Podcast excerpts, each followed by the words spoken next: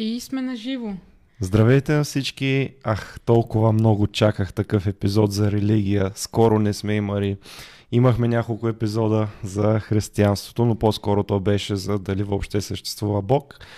А знаете, че ние сме атеисти и здравейте на всички! Днес сме поканили професор Павел Павлович, който е арабист, един от най-знаменитите арабисти в България а, той ще ни говори малко по-различна тема от тази, която сме говорили до сега за има ли, няма ли Бог. По-скоро ще си говорим за ислямската култура, за религията, за традициите, за историята, за честата борба между исляма и християнството и за радикализма също, който доста е напоследък. А, той ще ни каже малко повече за себе си след малко. Давам думата малко на Катрин. Па, да, здравейте от мен. Преди да започнем, харесайте и споделете с приятели, защото темата е изключително интересна. Както виждате, ние с Габриел сме с традиционни облекла.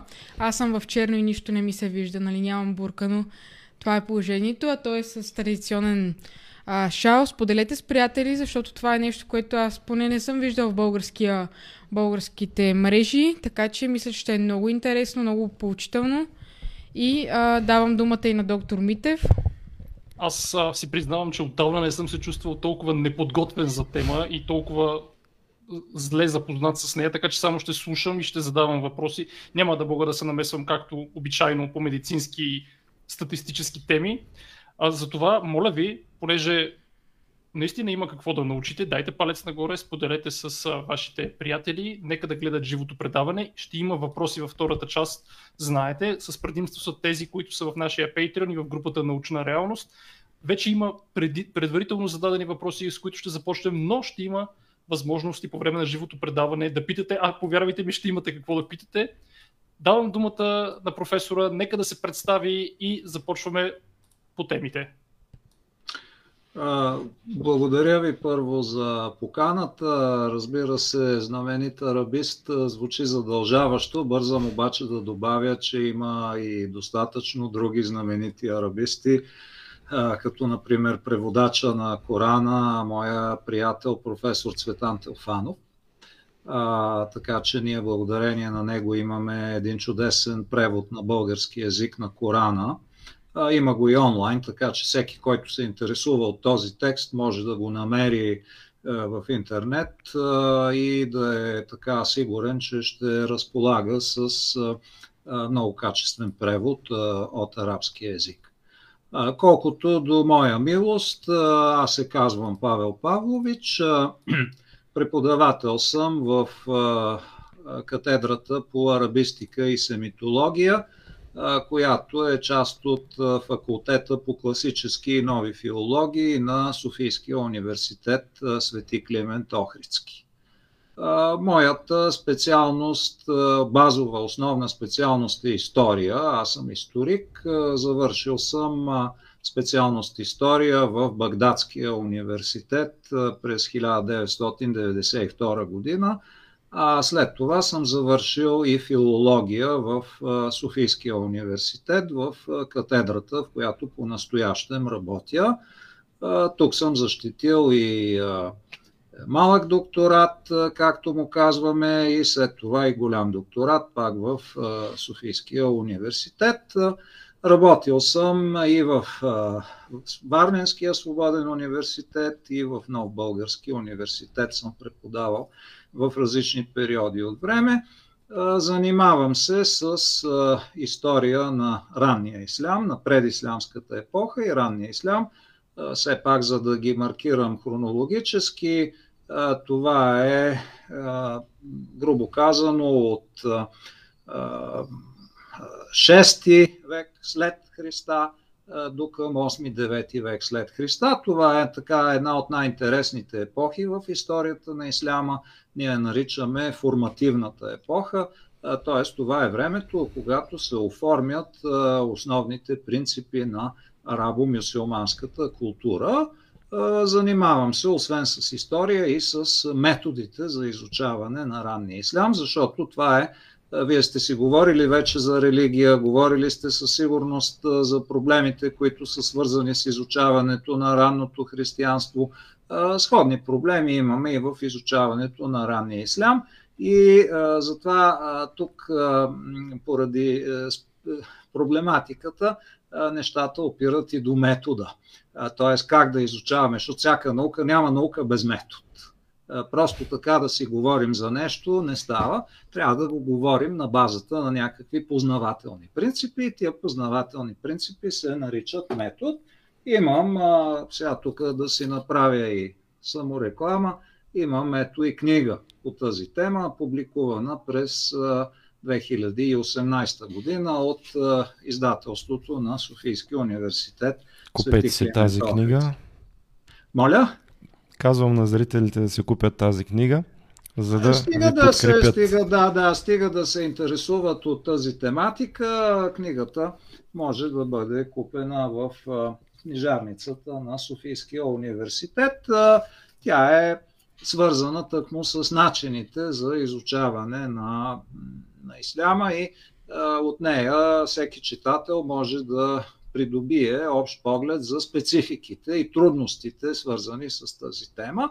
Занимавам се и с мюсюлманско право, което се извежда от два основни източника. Единият е Корана, другото са преданията за арабския пророк Мохамед. Преподавам в преподавам история на арабо-мюсюлманска цивилизация, в исторически факултет на Софийския университет също така водя една дисциплина история на исляма. Тя е въвеждаща дисциплина за студенти историци от първи курс. Преподавам, преподавал съм по настоящен, вече не го правя и арабски език, разбира се.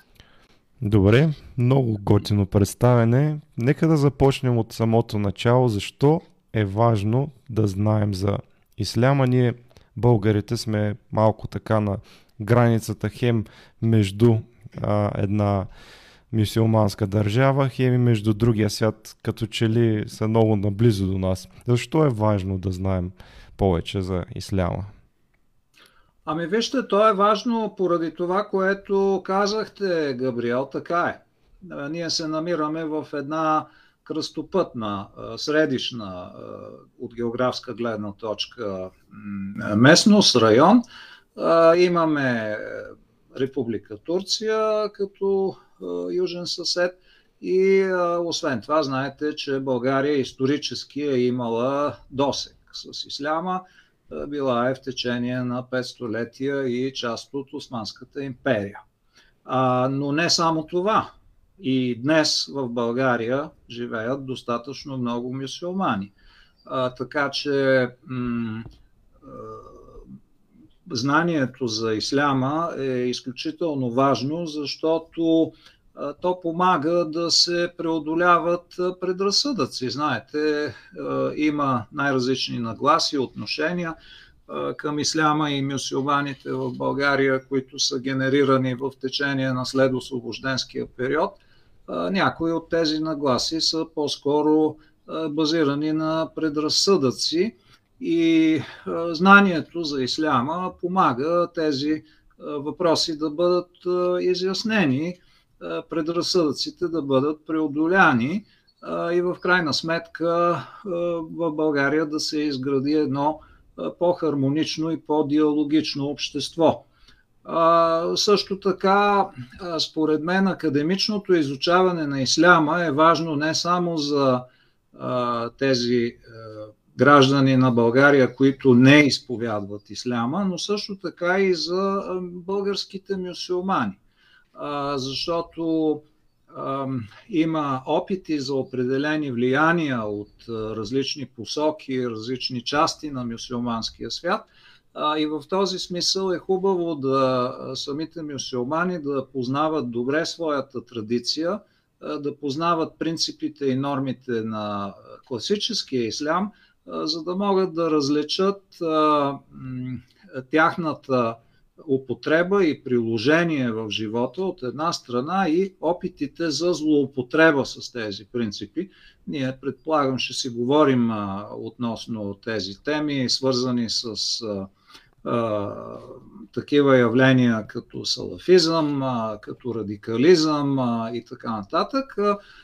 Нали, опитите за разпространение на радикални идеологии на идеологии на нетърпимостта, на насилието, също могат да бъдат възпрени чрез, разбира се, чрез едно добро познаване, изучаване на исляма на базата на утвърдените в наши дни академични принципи. На, на, на Може би сега се засилва даже омразата и дискриминацията напоследък, последните десетилетия говоря, заради това, че доста в новините слушаме основно нали, за тероризма и за радикализма. Всъщност исляма не е само това.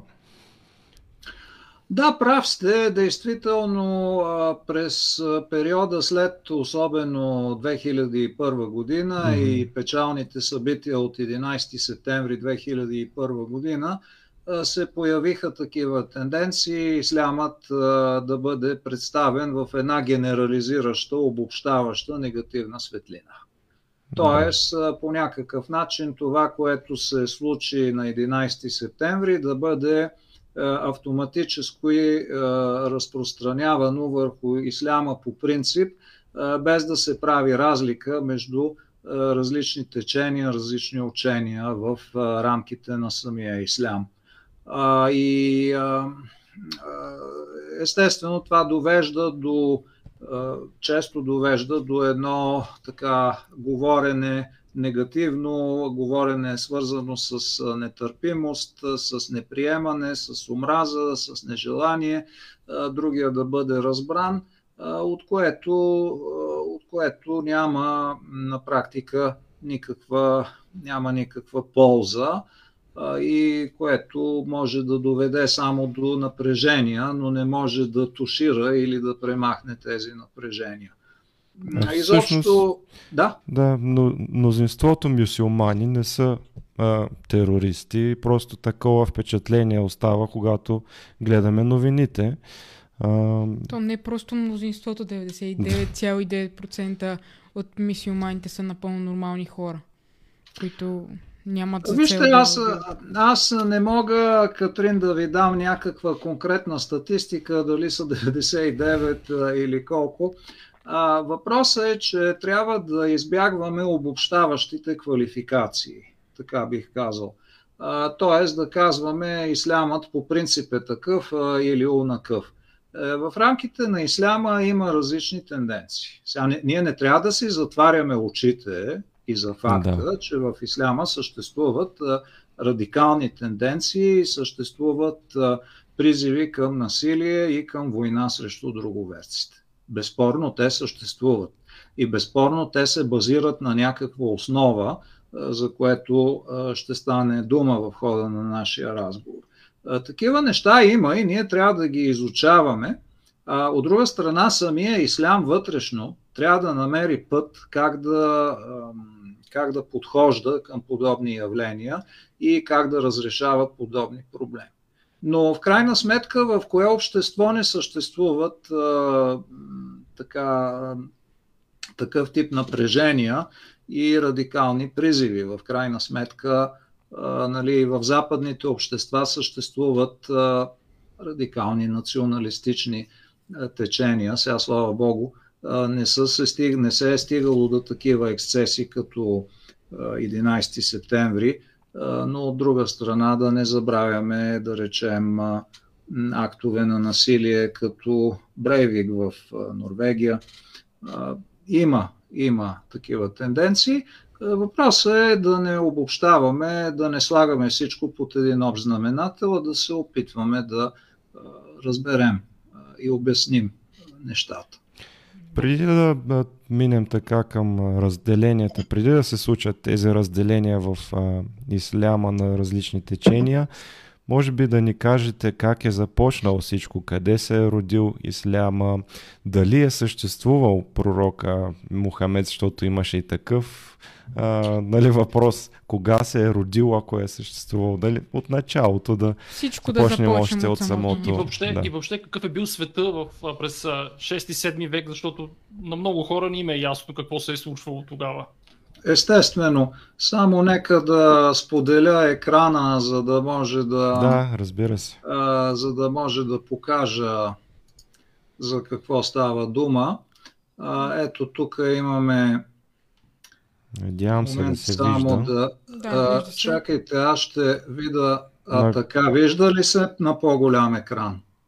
Сега виждаме все още този екран, стандартния. Отдолу трябва да се натисне за- като за презентацията. Като за презентацията. За Аз го натиснах. При Обаче мен се трябва ви- да споделите това, този екран, който ви, а, на който, Който ви е излиза.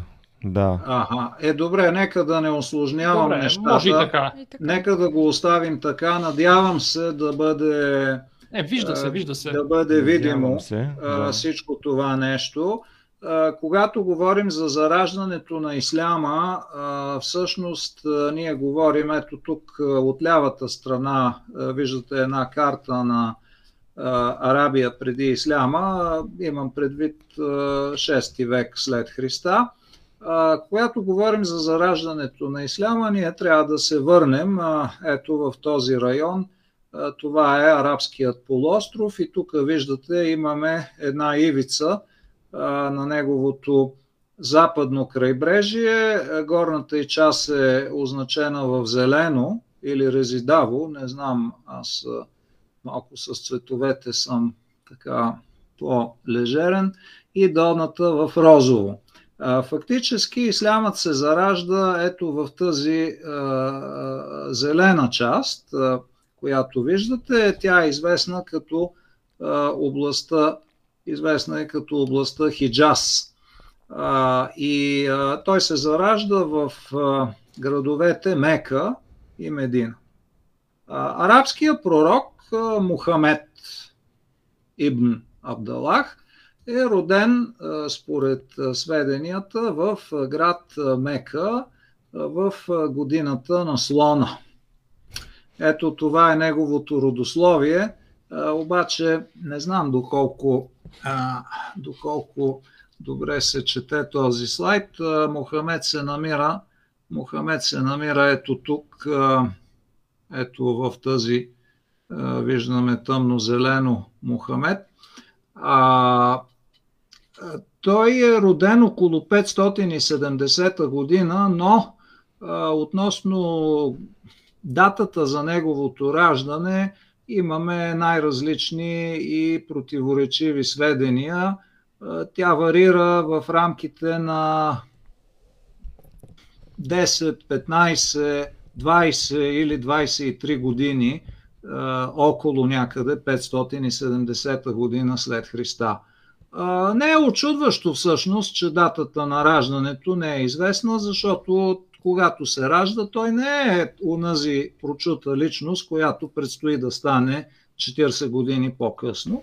А, така че тази дата не е точно известна, но се приема, общо взето, ако отворите една книга за биографията на Мухамед, ще намерите а, 570 година. Има така академичен консенсус около тази дата. А, Мухамед, а, нали, първите 40 години от неговия живот, той не е пророк. Едва около а, 610 година той започва да получава откровения свише.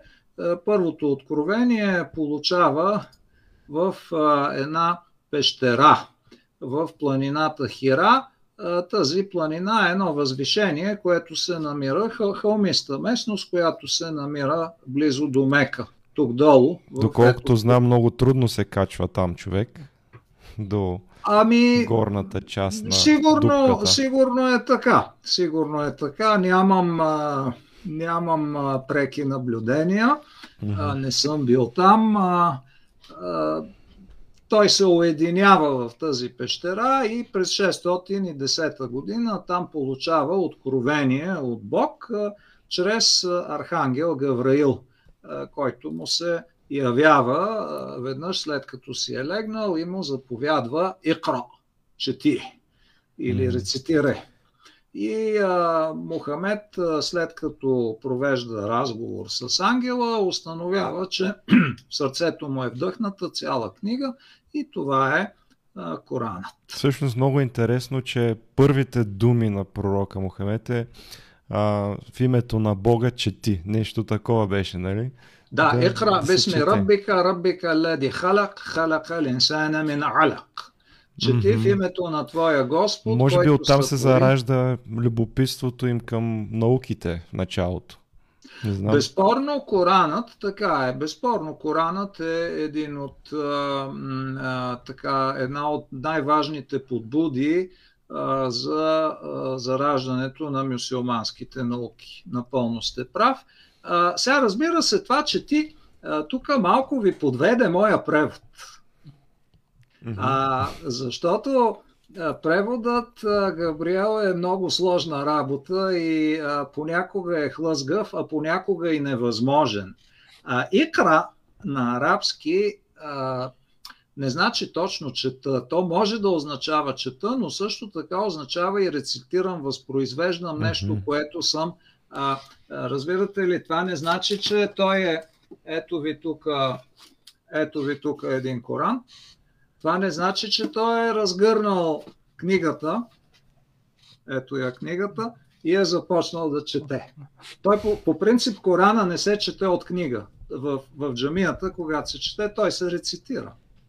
Mm-hmm. А, ангела му казва, рецитирай, а дори според някои хипотези ангелът му говори на сиро-арамейски език, където кра означава проповядвам ангелът може би му казва проповядвай. А, а не отвори някаква книга, разгърни една книга и започни да я четеш. А, всъщност тази сура, нали, Корана е разделен на 114 глави, които се наричат сури.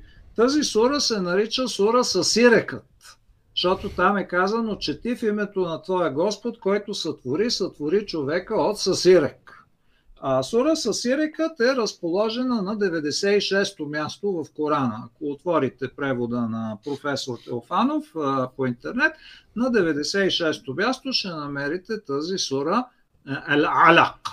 Сурато Ал-Алак. Тя е една от кратките сури в Корана. Така или иначе, Мохамед, след като е получил тази заповед, започва да чете. Първоначално неговата проповед е тайна, Две години по-късно той започва да проповядва открито сред своите съграждани, но а, се натъква на неразбиране. И а, общо взето в течение на няколко години не успява да спечели кой знае колко много привърженици. Нещо повече, малката му общност е подложена на постоянни преследвания, така че той се замисля да прехвърли учението си, да прехвърли дейността си някъде другаде, където той би могъл да получи закрила.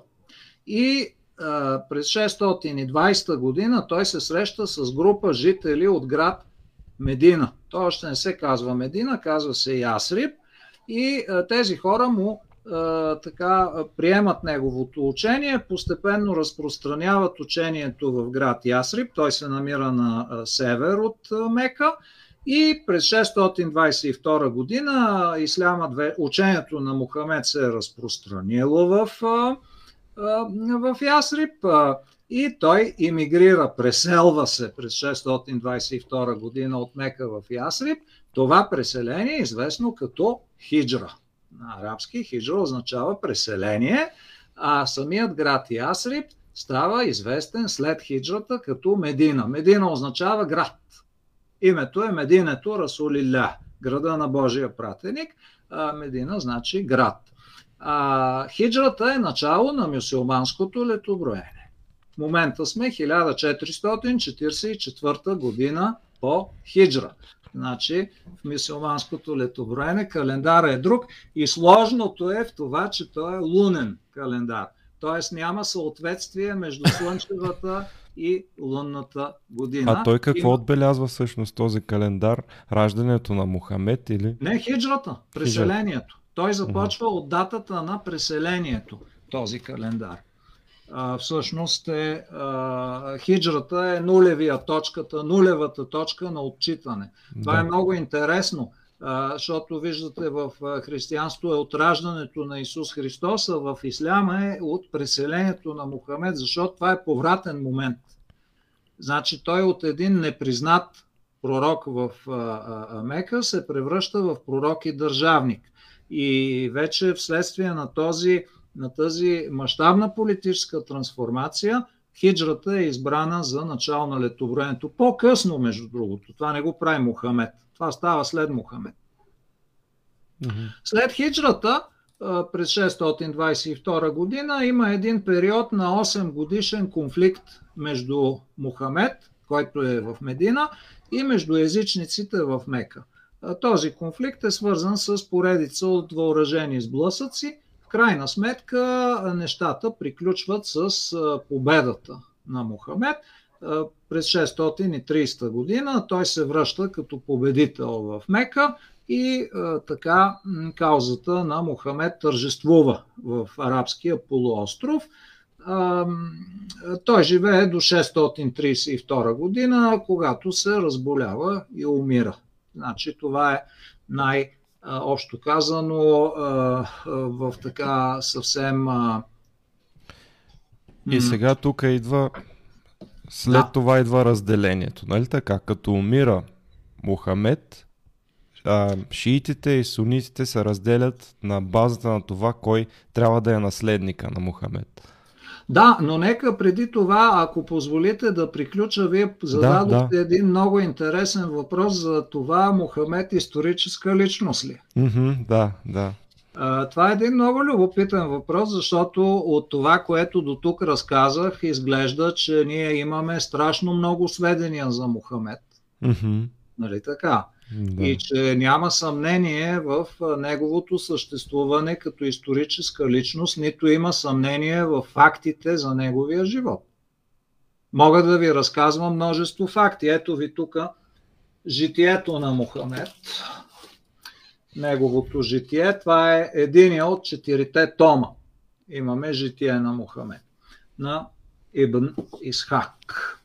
Истина ли е това житие? Сега, така, стигаме. Ето, през 19 век големия френски историк Ренан казва, че за разлика от християнството, ислямът е роден под ярката светлина на историята. Така казва Ренан. Обаче изследванията на Запад, на Исляма, точно започвайки от Ренан и продължавайки през късната част на 19 век, след това през цялото 20 столетие, показват, че тук ярка светлина няма. А по-скоро има доста гъста мъгла и неяснота. Нека пак да извадя ето този том, първи том от Сирата Наби, житието на пророка на Мухаммед ибн Исхак. Авторът на това житие е живял едно родене 80-90 години след смъртта на Мухамед. Житието е съставено някъде един век след смъртта на Мухамед. Ние нямаме по-ранни сведения. И нещо повече.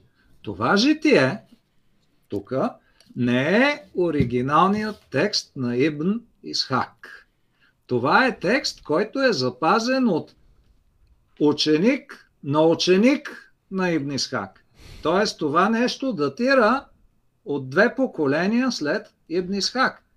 Авторът, всъщност редакторът на това житие се казва Ибн Хишам и този Ибн Хишам си признава, че той го е редактирал. Махнал е това онова. Махнал е. Имаме и други линии. Нека да ви, има и други, и други, още две версии има, така да се каже, на това житие. Нека да ви дам един пример, за да видите за какво става дум.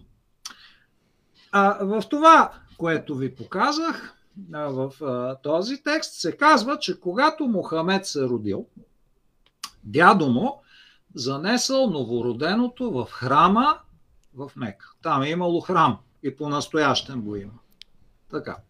Обаче в другите две версии се казва, че дядото на Мохамед занесъл новороденото при божеството Хубал в храма. Значи Ибн Хишам не споменава божеството Хубал. Другите две версии го споменават.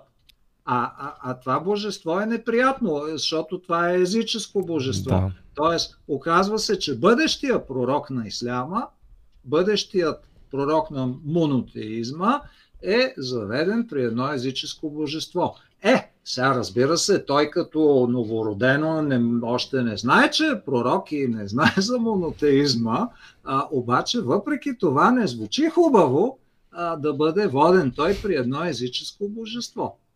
И така, сега тук се питаме, ето това е въпрос вече на текстова критика и на, на, на исторически анализ. Кой от, е, коя, кой, кой, кой от двата варианта е верен? Този, в който Мохамед го завежда дядото в храма или онзи, който казва, че го завежда при божеството Хубал в храма? Кой е верен? Допускаме, че втория е верен, защото надали а, другите двама автори са добавили дискредитиращия Мохамед исторически момент с идола в предание. По-скоро Ибн Хишам го е махнал, защото му се е сторило неуместно бъдещия пророк да бъде воден при едно божество. Ето, значи имаме такъв хронологичен проблем. Имаме голяма дистанция между Мохамед и първите писания за него и същевременно ви показах как тези писания са подвластни на различни манипулативни а, а, намеси. Много още примери могат да се дават. Аз тук не искам да навлизам, защото а, няма нужда от нещо такова. Който иска да се запознае, а, ето я книгата, нали? а, казва се Подходи към изучаването на ранния ислям, метод и история. Там съм описал първите историци на исляма и а, това как те са били подвластни на различни а, моменти манипулативни, политически. Например, политиката играе, има огромно влияние върху а, а, формирането на разказите за а, възникването на исляма. Те не са политически, а, така, политически неутрални в никакъв случай. А, ето виждате, значи, какви проблеми имаме. Единствените обективни източници, с които разполагаме, са епиграфските паметници и нумизматиката, монетите.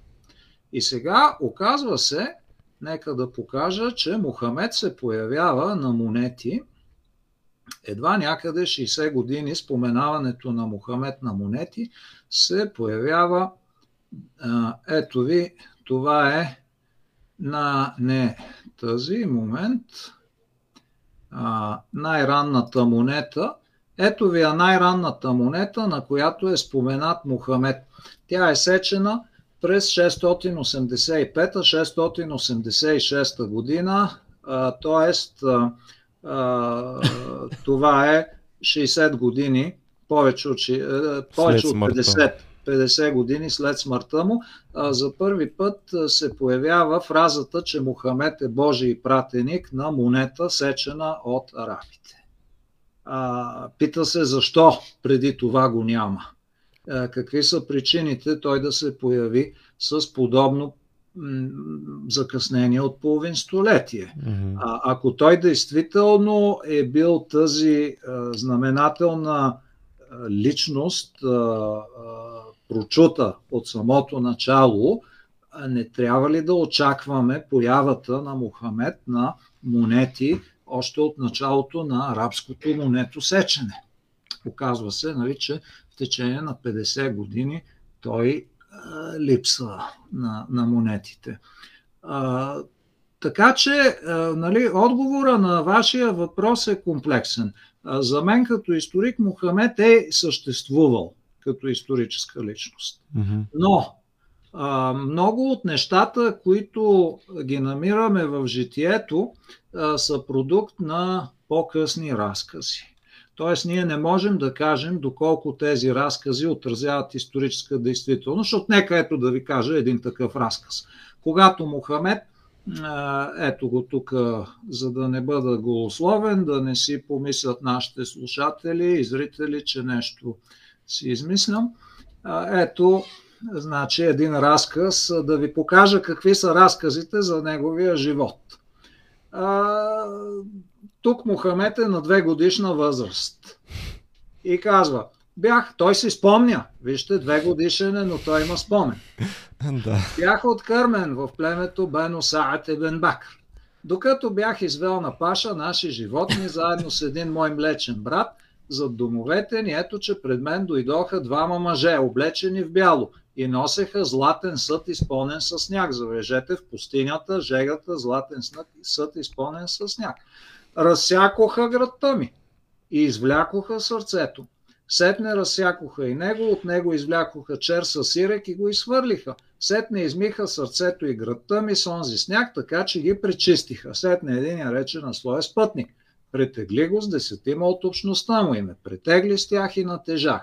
Сетне първия рече, претегли го с сто души от общността му и ме претегли с тях и натежах. Сетне първия рече, претегли го с хиляда души от общността му и ме претегли и натежах. Сетне първия рече, остави го, кълна се фалах, че из цялата му общност да го бе претеглил, щеше да натежи. Ето такъв тип са преданията за първите 40 години от живота на Мохамед. Съгласете се, че ако а, няма как да, се, а, да, да, да ги разглеждаме като а, така, текстове за а, реални нали, от гледна точка на историческата критика, разбира се, не от гледна точка на вярващия човек. За вярващия човек, разбира се, че те са реални факти, но от гледна точка на историческата критика, те не са м- така, а не как, могат да бъдат. Как можем а? да ги сравним, примерно, с доказателствата за Исус Христос? Не знам дали знаете, нали, какво ви е мнението? Има ли повече убедителни доказателства, примерно за съществуването на Христос прямо на Мухамед. Или обратното. А, вижте, за Исус Христос а, ние намираме по-късни сведения, да речем Йосиф Флавий, който говори за юдейската война. А за Мухамед аз до тук мисля, че имаме повече сведения. Все пак ето имаме монети от 50 години след смъртта на Мухамед, които го споменават. Тоест Мухамед е по-доказан като личност. А, по, да, струва ми се, че е по-доказан. А, макар, че ако се обърнем към неарабските извори от 7 век, няма да намерим Мухамед. А това може ли да се дължи Докато... на това, че е 7 века по-късно?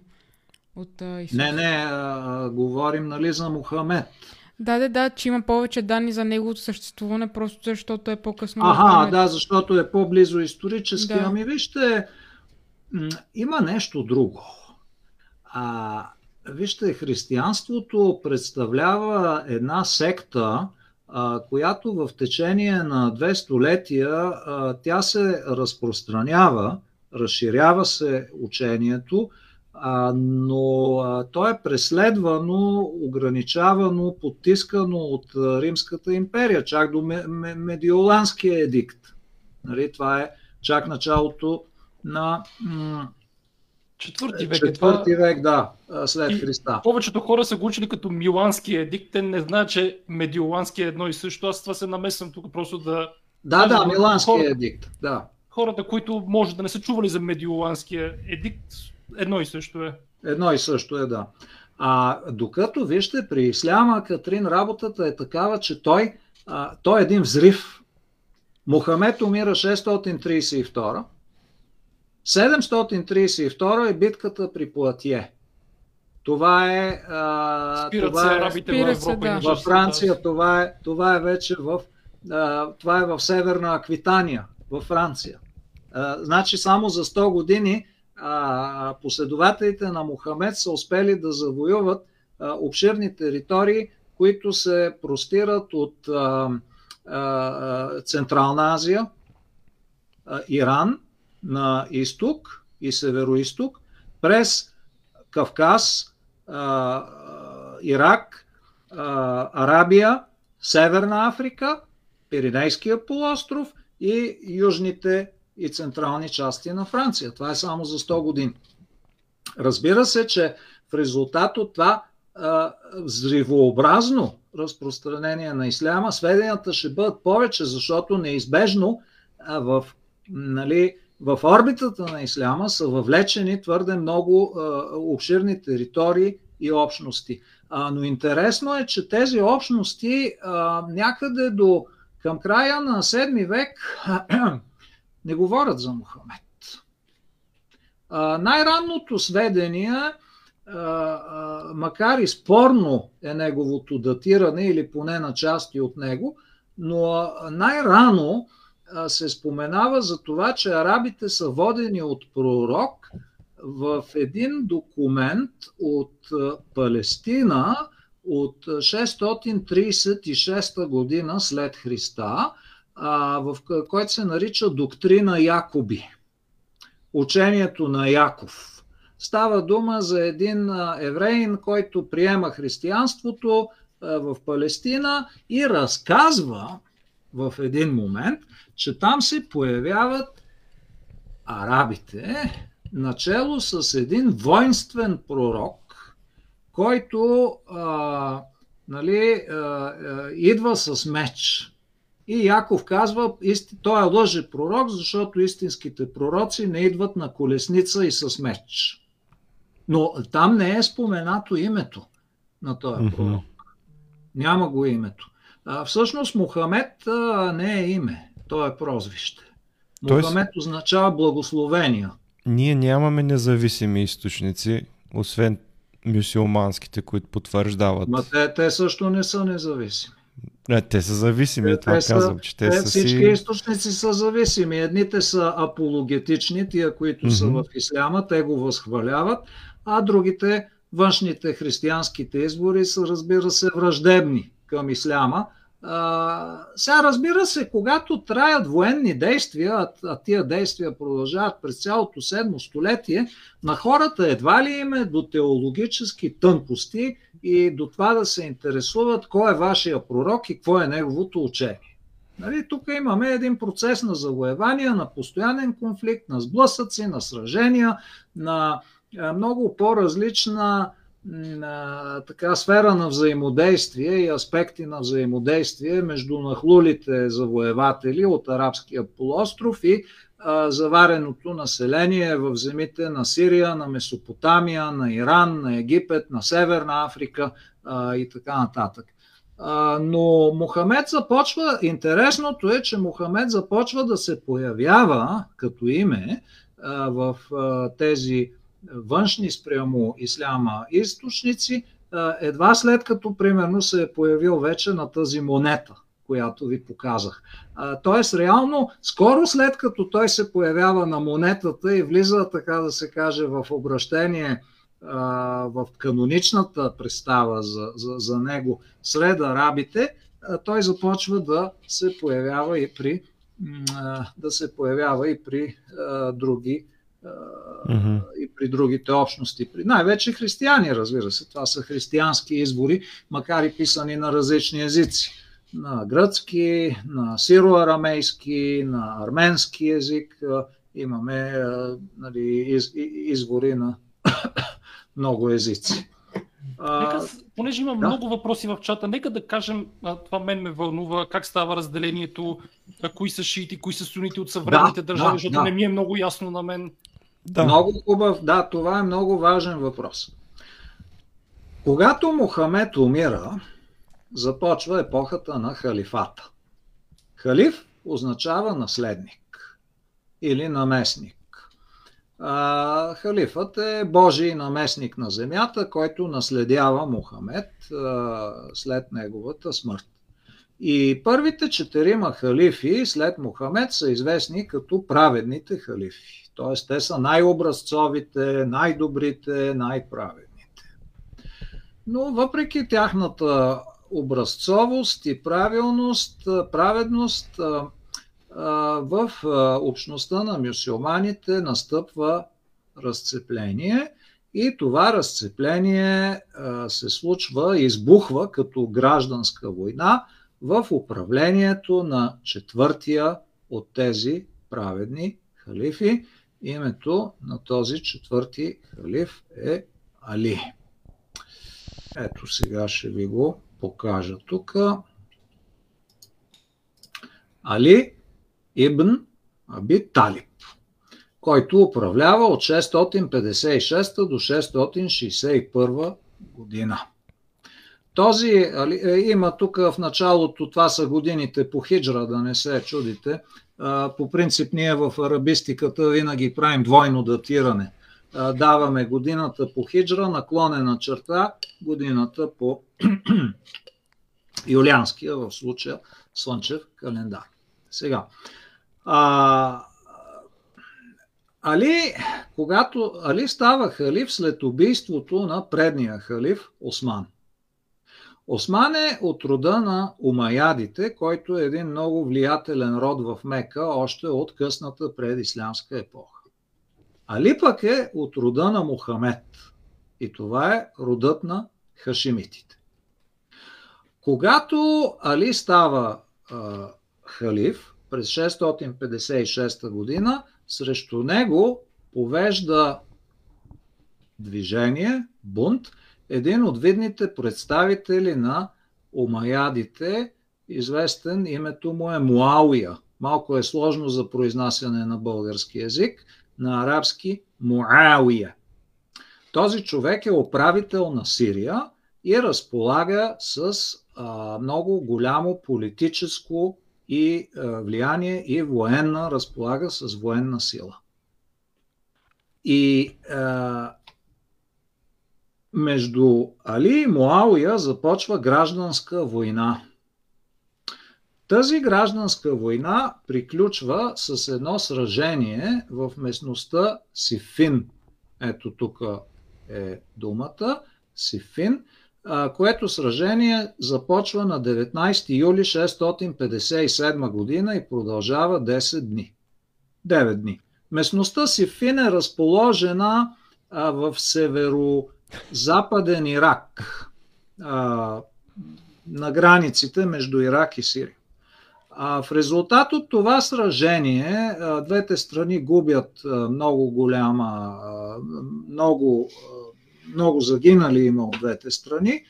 Битката завършва без някой да победи, с съгласие за примирие, но реално губещият е Али. След битката има недоволни в неговата войска, които се отцепват от него, стават известни като отцепниците на арабски хариджити. През 661 година тези хариджити убиват халифа Али. Малко по-късно Муауя става халиф и дава начало на Умаядската династия, която управлява халифата от 661 до 750 година. Така, тази гражданска война от 656 до 661 набелязва разцеплението в редовете на мюсюлманите.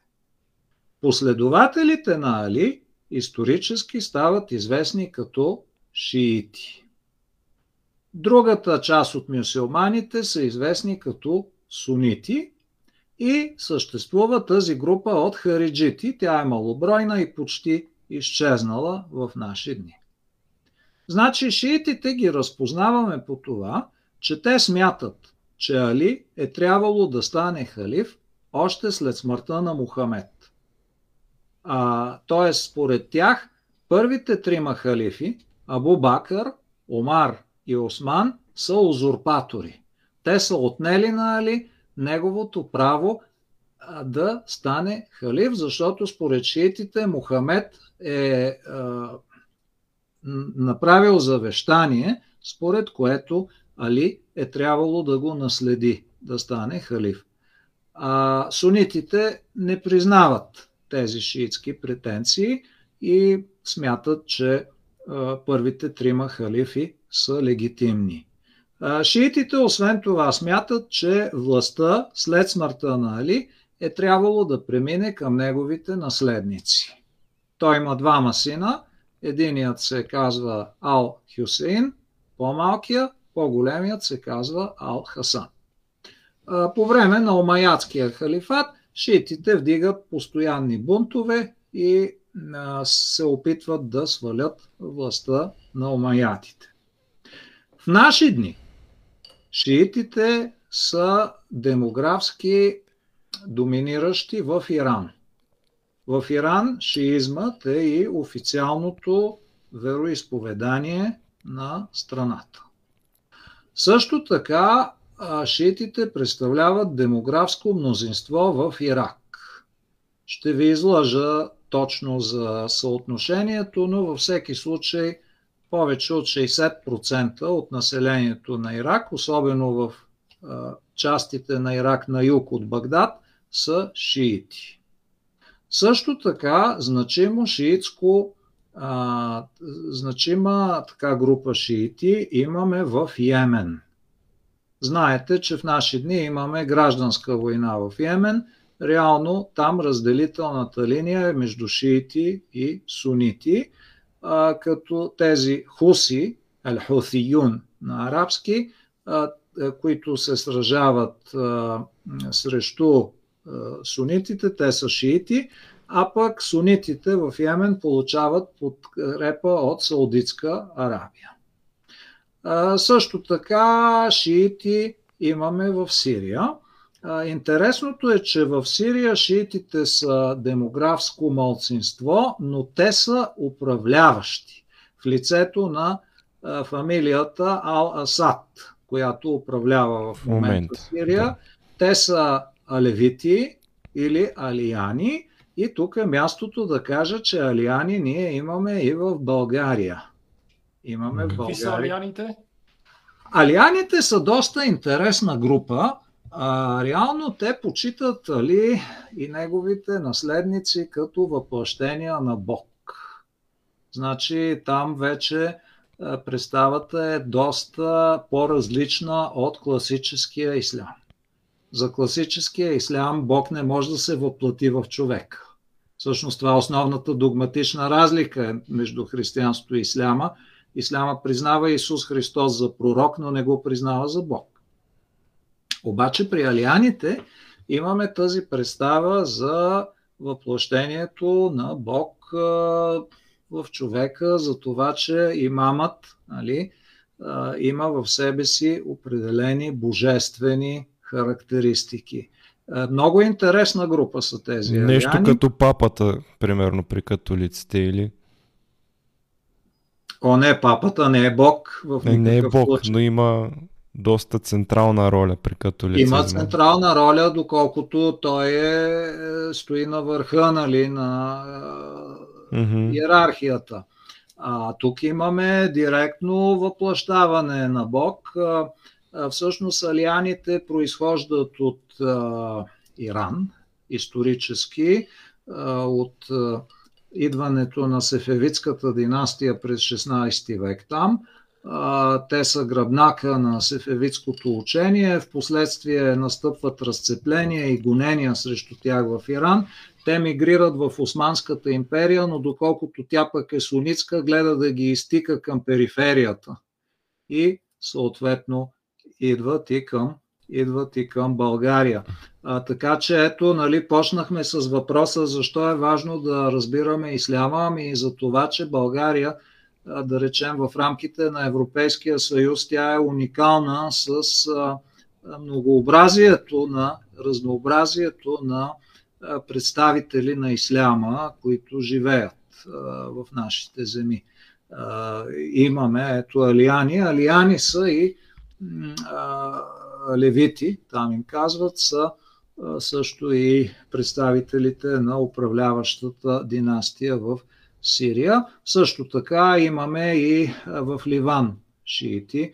Имаше една доста продължителна гражданска война в Ливан през 70-те и началото на 80-те години. Тя беше отново разделителната линия беше между шиити и сунити Сега то разбира се има много шиитски групировки, тук няма да ни стигне времето, ако тръгнем да говорим за тях, но ето тук тази схема, най-горе е Али и надолу виждаме най-различни шиитски групировки.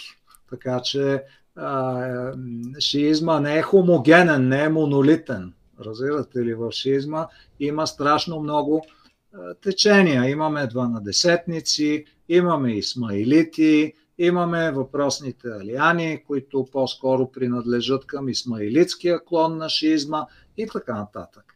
Само набързо да кажем кои са и сунити, за да има баланс и след това ще преминем към въпросите, защото са Ами сунитите, сунитите представляват а, доктор Митев главната част а, демографски на, на, от населението на мюсюлманския свят а, те не са свързани с определена личност, така както е свързан, а, както е свързан а, шиизмът с Али. А, те са сунити а, от думата сунна. А, сунна означава традиция, традиционна практика, т.е. те са последователите на пророка Мухамед и неговата практика. Т.е. те смятат, че чрез текстовете, преданията, хадиси на арабски язик за пророка Мухамед, те се придържат най-точно към разпоредбите на исляма, докато шиитите, от гледна точка на сунитите, шиитите изопачават исляма. А, и постоянно по-сложна... има гражданска война да. между тези групи, нали ами, най-вече? Не, тога, не, не, че има постоянно война, но много често те взаимно се разменят обвинения в неверие. Тоест, едните mm-hmm. са неверници, едните са а може би ще е интересно на зрителите да кажем за хадисите, че доста различни тълкования има. Примерно някои хадиси са полезни за обществото, но някои изключват, да речем, хомосексуални хора, а, а, има бичуване с а, абсолютни брутални събития които трябва да се правят а, в името на хадисите, но те всъщност са обикновени преразкази ли на думите на Мухамед? Как се води? Хадисите са моята любов, моята специалност. имам на английски язик една книга и сега чакам и друга книга да излезе пак на английски до края на годината. Се занимавам с хадиси. Хадис означава предание. Хадис а, в най-общо. в тесния смисъл на думата това е предание за думите или делата на Мухамед, но не само просто е така да си разказваме някакво предание, а това, което се прокрадна в вашите Габриел думи, това е предание за като нормативна практика, като юридически прецедент. Тоест, каквото е направил пророка Мухамед, трябва да бъде следвано и възпроизвеждано отново от всички мюсюлмани.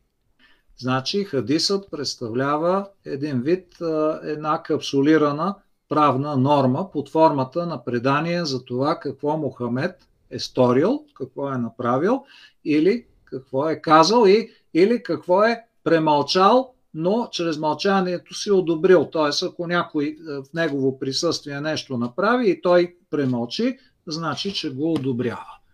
Сега, хадисите са десетки хиляди.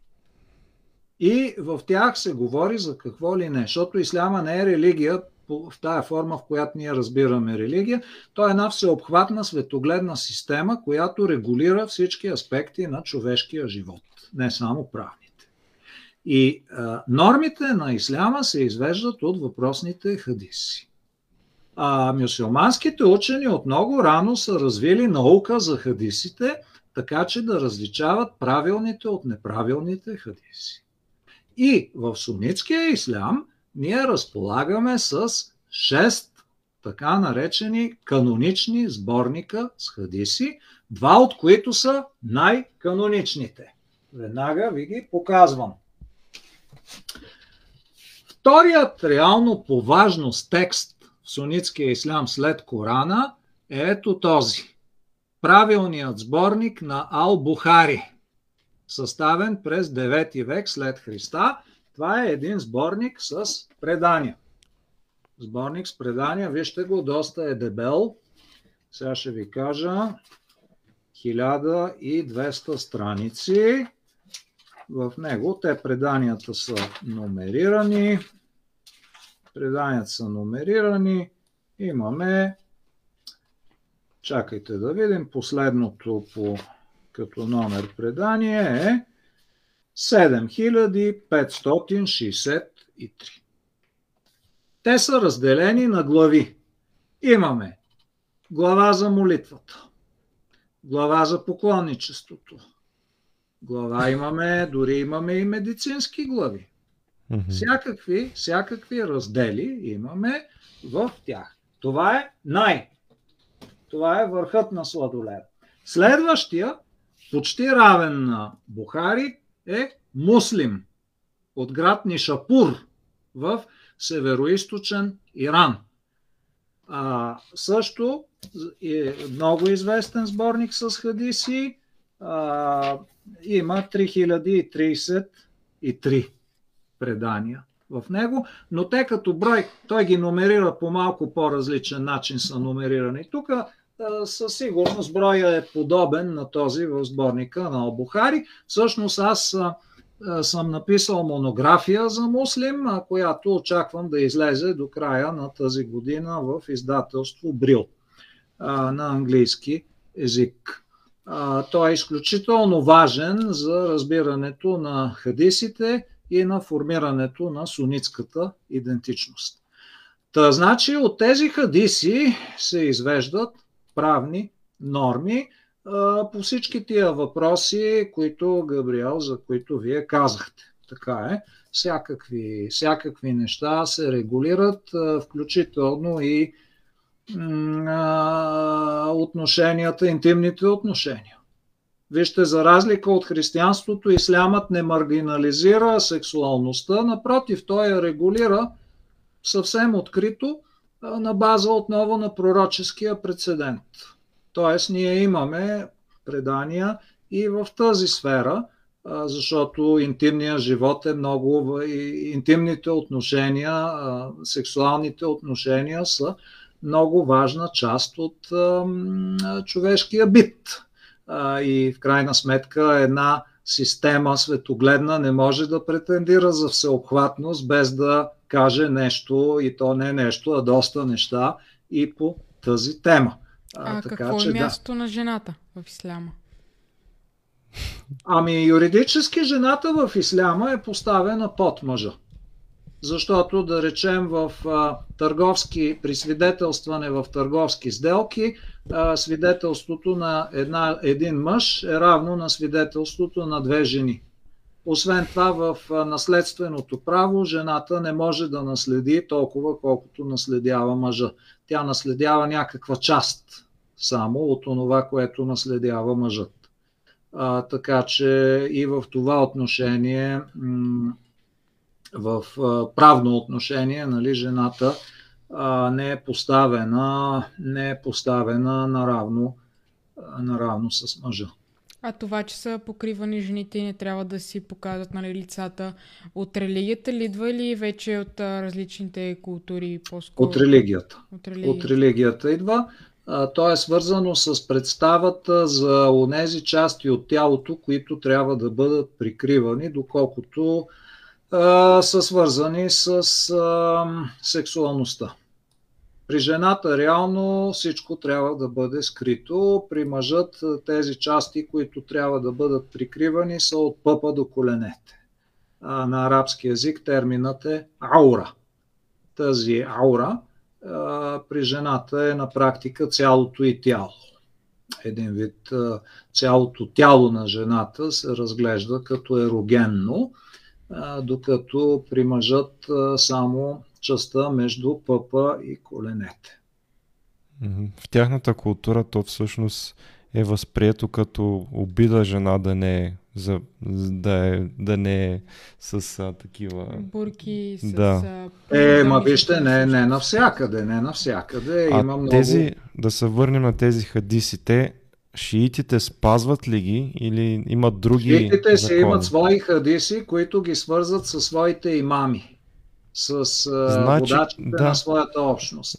Какво се оказва? Те изповяват едни и същи неща от Корана, просто след Ги Мухамед, по различен начин. просто след Мухамед вече си измислят хадиси и по този начин си контролират обществата и сунитите и, шиитите. Тоест Корана им е един и същ, но всъщност хадисите си ги правят както си искат за политически цели. Ами вижте, нали, бих се изказал малко по-умерено Да. а, и малко по заобиколно, но като цяло смятам, че това, което казвате е до голяма степен точно така. А, шиитите дори смятат, че сунитите са скрили части от Корана и също така шиитите смятат, че те, водачите на тяхната общност, имамите, това са Али и определен брой от неговите наследници, разполагат с истинския Коран. И този истински Коран, който шиитските имами знаят, в него няма дори и думичка от ето този Коран, да ето тук ви го, да ето тук ви го показвам. Значи при шиитите има много сериозно разделение между влахер и батен, между явно и скрито, езотерично и екзотерично. Има при тях е много развита представата за скритото, за езотеричното. Да. Нека само един въпрос от мен и преминаваме към а, зрителските а, коментари и въпроси, защото те са наистина много, а ние трябва да уважим нашите а, последователи в Patreon. А, мен ме вълнува за алкохола. Той забранен ли е според исляма, според Корана или не е? Или това е мит? Аз доколкото знам е само за софистите е по-различна теорията, но може би и за тях трябваше да кажем малко. Да, Коранът кажете. казва, че алкохола трябва да бъде избягван и го така определя с най-отрицателни думи, но, не, но в Корана няма изрична забрана. Изричната забрана е наложена чрез хадисите. Но а, съвременните проучвания сочат, че в рамките на една от ранните правни школи на исляма, ханифитската школа, която е иракска школа на последователите на прочутия юрист Абу Ханифа, който живее през първата половина на а, 8 век след Христа, са позволявали употребата на алкохол. Аз съм събрал, имам от текстовете, които чета, съм събрал доста свидетелства, че през 8 век все още забраната не е била толкова, толкова силна, колкото е била, колкото става в последствие. А преди един месец бях на един много интересен арабистичен конгрес, където изслушах забележителен доклад, базиран отново на предания, от който се оказва, че през първата половина на 8 век дори поклонническите ритуали в Мека са включвали употребата на алкохол и то доста силен алкохол. Значи имаме, имаме и такива предания.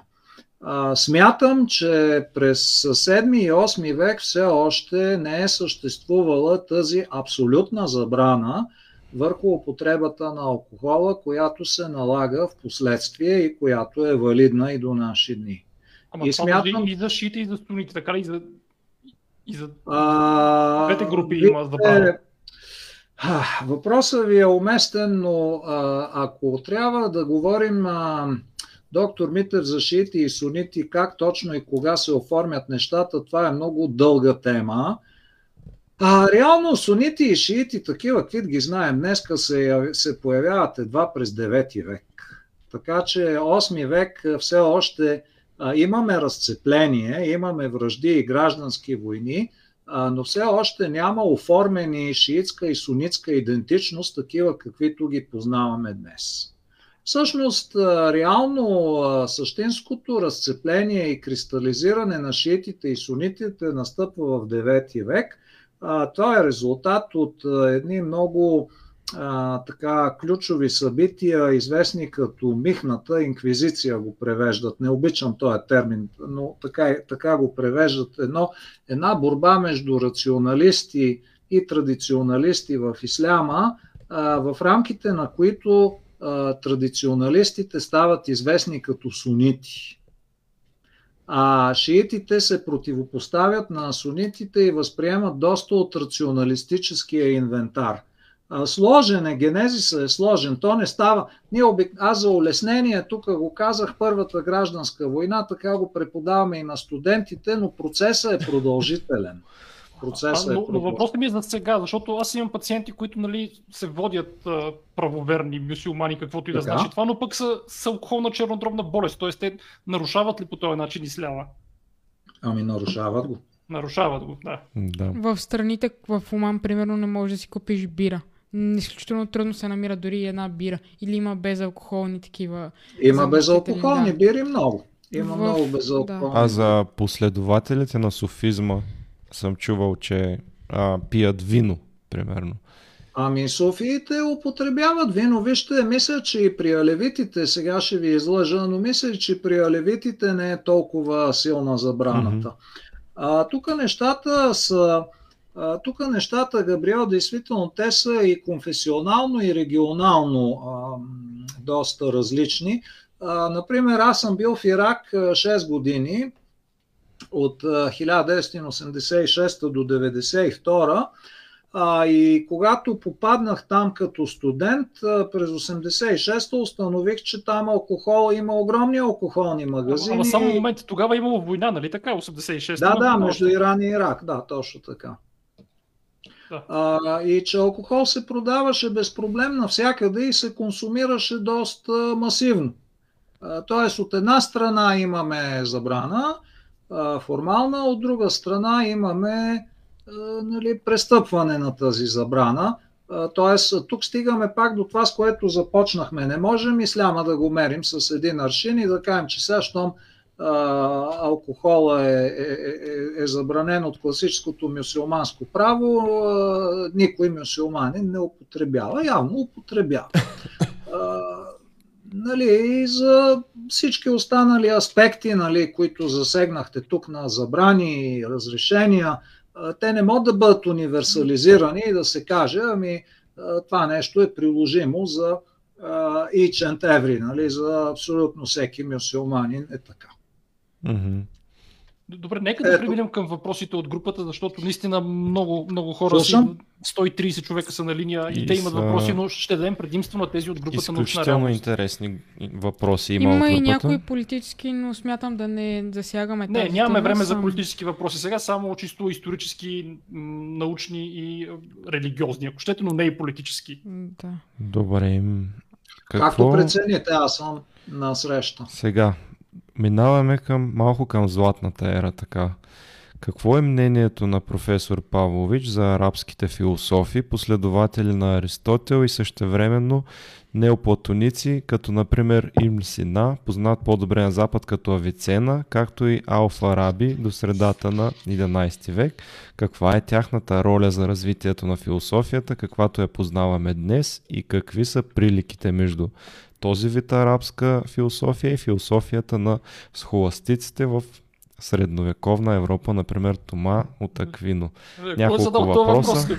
Той, той, аз мисля, че въпросът вече той включва и отговора. Да. Много ме улеснява, защото да. действително това е много уместен въпрос. Връзка съществува, безспорно арабите още от 8 век са увлечени от гръцката философия и особено от формалната логика, най-вече и в хода на полемиките в религиозната област, които се водят между тях и представителите на християнството. Разбира се, увлечението и преводите от гръцки язик, които започват през втората половина на 8 век, по време на така разцвета на абасидския халифат, постепенно ги отвеждат и към философия, към към гръцката философия. И действително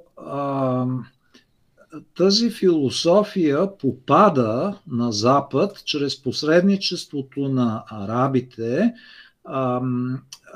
по време на реконквистата, особено примерно след падането на Толедо през 1086 година, когато множество преводи на Аристотел минават през арабски език, минават по посока към Запада и арабски език всъщност е един от, една от най-важните дисциплини в ранно-средновековните университети, тъкмо за да може да става запознанство с наследството на арабите. И а, в Западна Европа имаме един ренесанс от 12 век, който,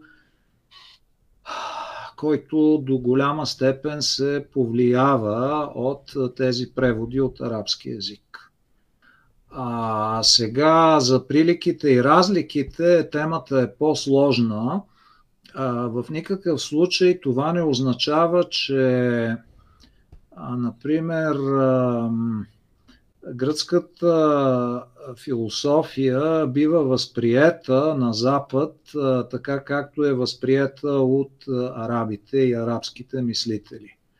А, значи тези преводи дават един тласък, дават един повод за занимание с гръцката философия, а, но в крайна сметка той отвежда късно средновековна Западна Европа в а, други посоки, други насоки на търсене философско, които не са сходни с философстването на арабите.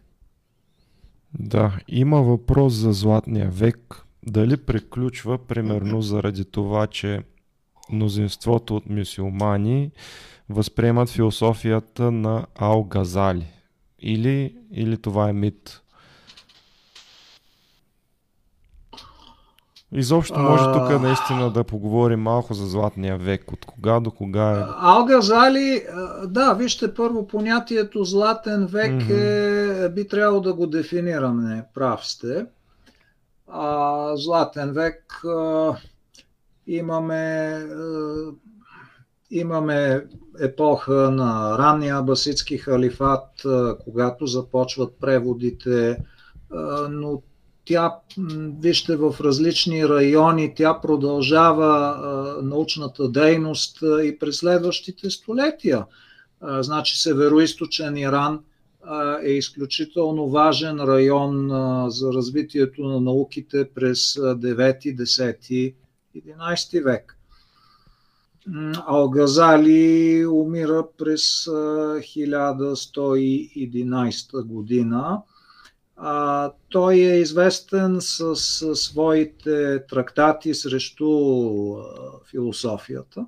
И математиката. А, да. Защото, вижте, от гледна точка на традиционния ислям, а, а, философията задава нелегитимни въпроси. Особено онтологията, науката за битието. А, това са въпроси, които от гледна точка на традиционния ислям са Техният отговор е даден в Корана и той трябва да се приема така както е, без да се рационализира и да бъде подлаган на анализ такъв какъвто намираме в, да речем, философията или мюсюлманската спекулативна теология.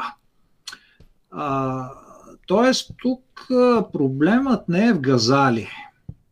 А, проблемът по-скоро е в 9 век, е в появата тъкмо на тези сунити, за които си говорим. А, защото тяхната представа за познанието е, че то се извлича от текстовите източници. А текстовете източници са два. Корана и сунната, хадисите, преданията за Мухамед. Тоест, за да имаме познание, ние трябва да имаме текст. Ако нямаме текст, няма знание. Или, ако текстът е неясен, ние не може да го подлагаме на рационален анализ, защото в Корана има неясни текстове. Например, Аллах се отпусна на трон. Аллах човешко същество ли представлява за да седне на трон? Или се говори за Божията десница? Бог има ли десница? А, според сунитите и хората на преданието, както ги наричат, които се зараждат през 9 век, тези въпроси са нелегитимни. А, според тях питането как, те са известни с принципа Биля Кейв. Без как. Не се пита как. Как така Аллах сяда на трон? Не може да се пита. Така е казано в Корана, край точка. А, така че Газали м- с неговите трактати срещу а, философите не е такъв проблем, а, какъвто а, е отказът от а, спекулация над религиозните текстове, който в крайна сметка тържествува през 9 век след Христа. А, имаме отдръпване от рационализма и, и рационалното познание. Имаме един традиционализъм, т.е. то е едно обръщане изцяло към миналото, към традицията. Всъщност това е днешния салафизъм. Какво правим? Ние се движим рачешката, движим се гърбом, гледаме в миналото и вървим загърбили бъдещето. Това представлява този хипертекстуализъм, ако можем да го наречем по този начин. Нямаме, нямаме размисъл върху текста, опит за динамизиране на текста и поставянето му в някакъв по-модерен контекст. Имаме едно вторачване в миналото, без диалогичност с настоящето. това за мен е проблем. И то проблем, пред който се изправя не само исляма, всяка една цивилизация, нали? всяка култура работи с някакви познавателни механизми, които в даден момент започват да устаряват, трябва да бъдат модернизирани и динамизирани. И развитието на културата е свързано с привнасянето на такава динамика и диалогичност, както вътре в рамките на културата, така и с другите култури. Ето ви го въпроса за Газали, mm-hmm. извинете за Фараби. И Авицена беше много интересен, защото той показва този диалог. Ислямът е диалогичен с други култури. Откажем ли се от такава диалогичност, вторачим ли се и вкопчем ли се само в едно идеализирано минало, нещата започват да стагнират. Може би Газали е част от този феномен. Но не е изцяло причинителя на този феномен. Е, не, не, аз не мога да Тогава, кажа, че... всъщност няма ли завоевания от Монголия, нещо, има някакви катаклизми в ислямския свят? Има катаклизми, но монголите да. се появяват в ислямския свят през 30-те години на 13 век mm-hmm. и превземат Багдад през 1258 година след което стигат и до Сирия, където са разбити от мамелюците в битката при Айн Джалут. А, и действително уместно е да намесим и монголите. А, те довеждат до стагнация в а, източното крило на ислямския свят и, да, и, и действително а, те са голям, огромен катаклизъм. Така е. Факт е. Монголите са голям проблем има такива легенди, че в Багдад, за да прекусяват реката Тигър, те взимали ръкописи от библиотеките и ги струпвали вътре във водата, за да си направят мост, по който да минават. Действително унищожена е голяма част от културното наследство на исляма в източното крило. В Иран имаме унищожени са такива градове като Исфахан, например, където е избито почти цялото население. Аз се занимавах с една много интересна династия учени в Исфахан, фамилията Ибн Манда, която се появява там през, в края на 8 век и ражда поколения от учени мъже и жени. Значи жените си имат своята роля в науката.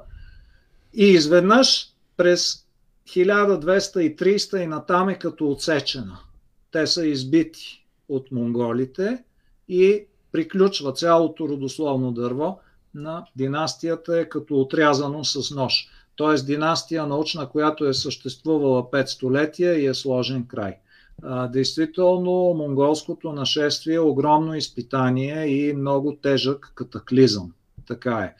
Има го и, има го и този политически момент. Значи има хем външен натиск, хем вътрешен от а, самия, самото разделение в исляма и стигаме до днес, когато навсякъде в ислямски а, страни има гражданска война. Е, не навсякъде, не навсякъде. Ми, доста от страните. Доста, така е. А... Нека да зададем, може би, последен въпрос и ще преминем към препоръчване на книги. Доста напреднали с времето. А, има много въпроси, но отново ви казвам, че ще задаваме тези, които са от групата научна реалност, просто защото хората вътре ни подкрепят в Patreon. А, добре, тогава а, дали така наречените радикализирани исламисти всъщност не следват буквално религиозните си текстове или по-скоро ги интерпретират грешно? Ние казахме как нали, става това. А, да, да, въпросът е много хубав да. и много уместен. А, имаме и едното и другото. Имаме и буквализъм, а, имаме и такива грешни и а, дори профанни, а, профанни интерпретации.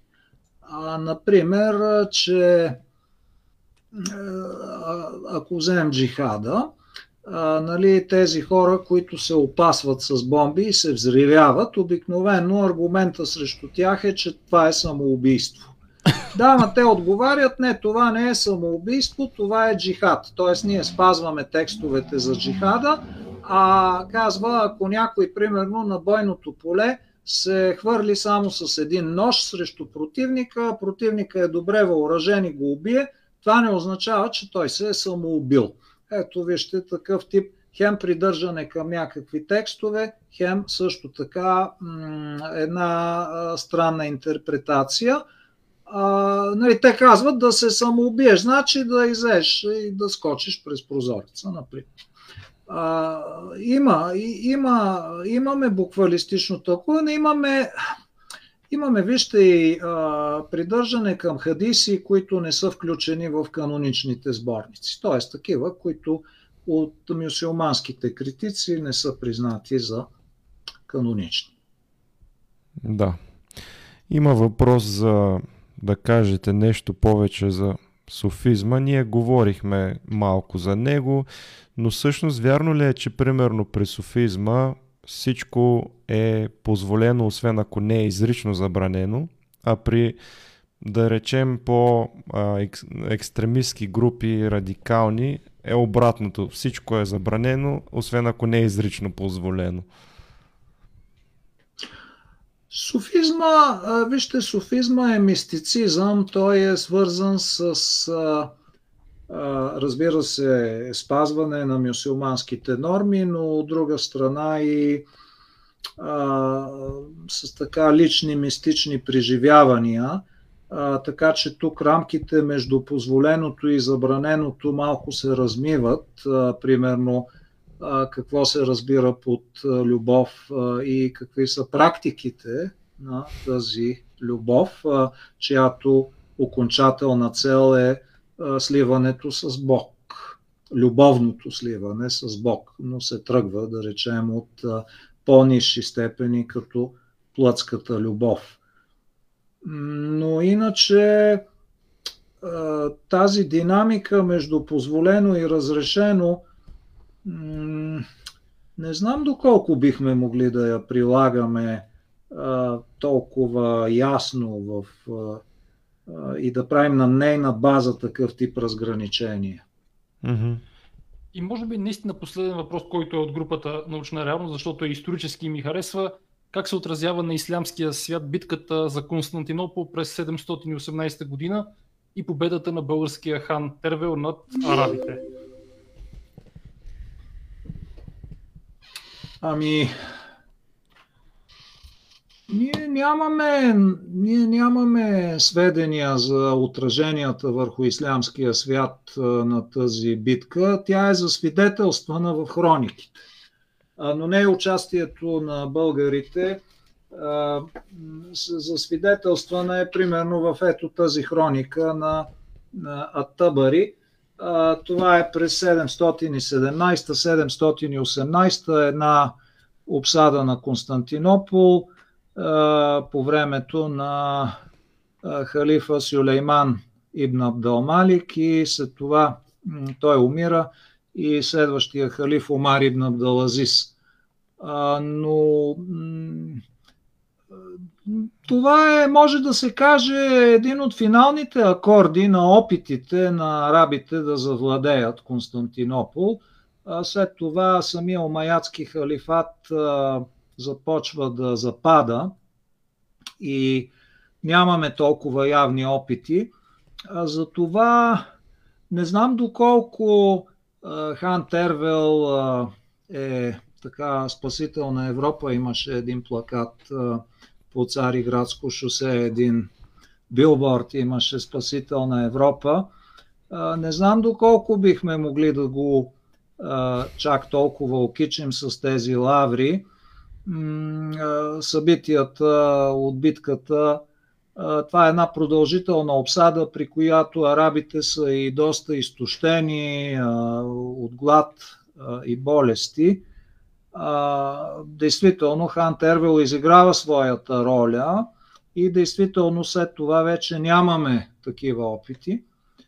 Но все пак не трябва да забравяме и битката при Платие през 732 година. Действително това е по-късно. Ако тази битка при Константинопол слага край на арабските, арабското разширяване към Византия, унази пък слага край на опитите за завладяване на Западна Европа.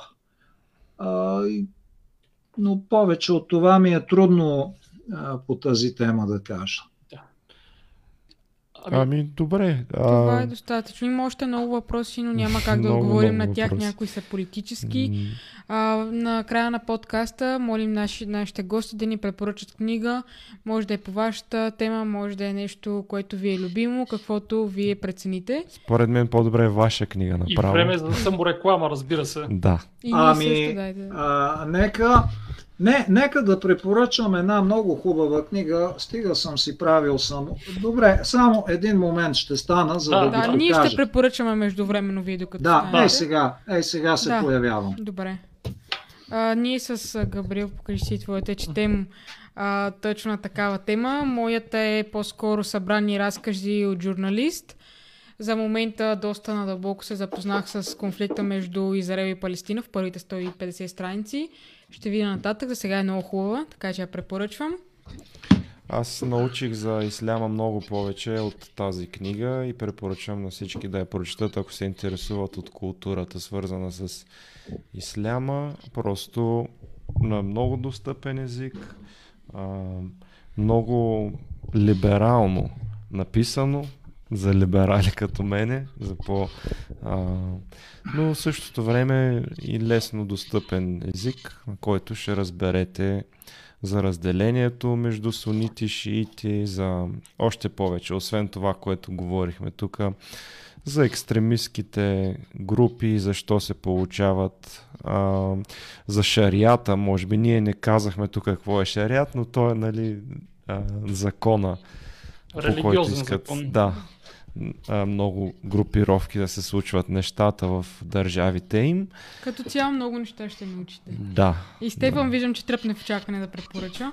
А и ако аз съм наред, аз просто тази седмица бях удивително заед и пиша и научна статия за списание научно, защото мен ме обвиняват, казват ми, че само се правя на интересен по Фейсбук, пък нямам публикации, пък нямам докторантура, нямам, не съм доцент и така нататък. Затова... Трябва, трябва. Не, не трябва. В медицината е по-различно, не е като в историята. Но аз пък затова не, не мога да препоръча книга, но продължавам с дебелите папки да е една тема, която ми е доста по-близо до сърцето, не е средновековна тема. Всяка имаме 6 папки история на Втората световна война. Лека по лека напредвам по тях и да покажа нещо друго интересно, което обещах да го направя. Ето, имам и подарък от пациент, който ми дава картина на българския художник Иван Стратиев с посвещение борбата с злото. Ето, виждате я, борбата с злото, виждате на българския художник Иван Стратиев. Препоръчвам го последвайте му неговата страница, така че се задобих с картина през седмицата, за което благодаря. С империята на злото или? Не само с злото. Само с злото, Добре, да, сега да. и нашия гост да препоръча. Значи, вижте, за класическия ислям а, мога да препоръчам една книга на Адам Мец. Оригинала е на немски язик. Аз я имам в превод на руски, не знам доколко е превеждана на български. Казва се Мюсюлманският ренесанс. Тя е изключително интересна книга за средновековния ислям, класическия ислям. А, бих препоръчал също и ето тук аз имам една книга История и култура на средновековна Арабия. А, тя Тази следва ще се взема аз. типологичен подход, а, свързан с историята и културата. Който се интересува от модерните неща, модерните конфликти, изключително задълбочена книга на моя колега, професор Симеон Евстатиев, казва се Салафизмът в Близкия изток и границите на вярата.